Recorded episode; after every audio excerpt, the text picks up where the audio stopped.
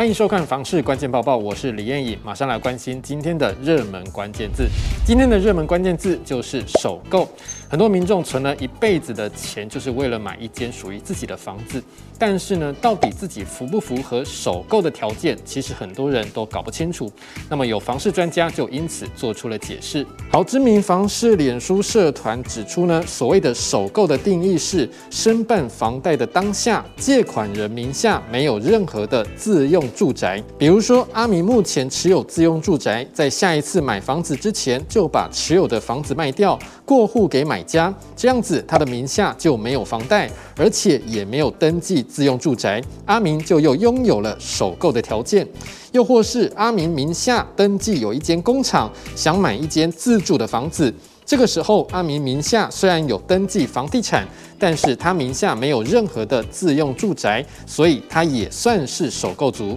还有一个问题是很多人都会遇到的问题，就是夫妻其中一位名下有自用住宅，婚后就会丧失首购资格吗？专家表示，如果夫妻其中一位名下有房子，另一半名下没有房子，只要是以没有房子的那位当贷款人，那就还是属于首购的条件。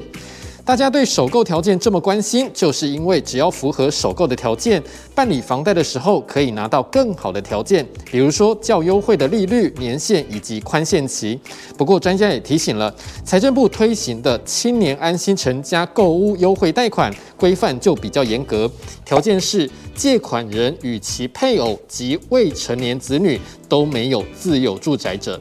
而且，就算符合首购条件，自身资产负债比、信用记录等等，也都是银行审核的条件。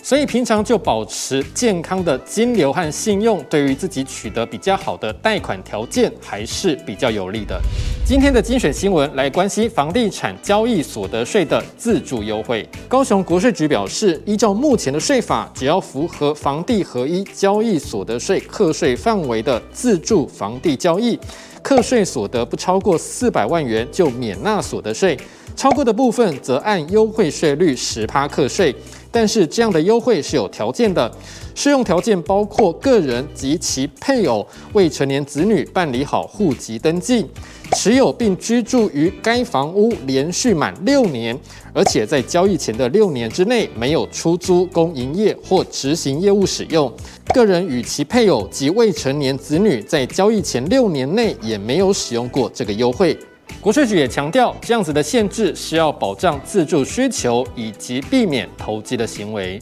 下一则新闻来关心台中市的房地产走向。根据台中市地政局公布的资讯，今年的一到五月，台中市已经累积两万一千多栋的交易记录，是近十一年的新高。但是专家指出，今年政府持续打炒房以及升息，都对买方有影响，预估未来的整体交易量还是有可能走跌。今天最后一则新闻来看到，有网友上网分享自己是怎么样存到买房的资金。这位网友提到，第一个原则就是先存钱再花钱，再来是把存款提款卡交给别人保管或是减掉，最后一招是设定新转户，自动转账到存款户。简单来说，这位网友提到的观念是，存钱不是斤斤计较，而是要精准的控制预算以及自己的物欲。今天的买房卖房，我想问，有网友提到说，最近很多的买房子的价格，银行的建价都跟不上。那么，如果最后成交的价格比银行的估价还要高，银行会承认吗？有网友说，银行是不会承认的，因为没有保障。也有网友说，对于银行来说，贷款人的还款能力才是最重要的。你对于这样的问题还有什么样的看法呢？也欢迎在底下留言一起讨论。如果想知道更多的房市资讯，也欢迎点击底下资讯栏的连结。感谢您的收看，我们再会。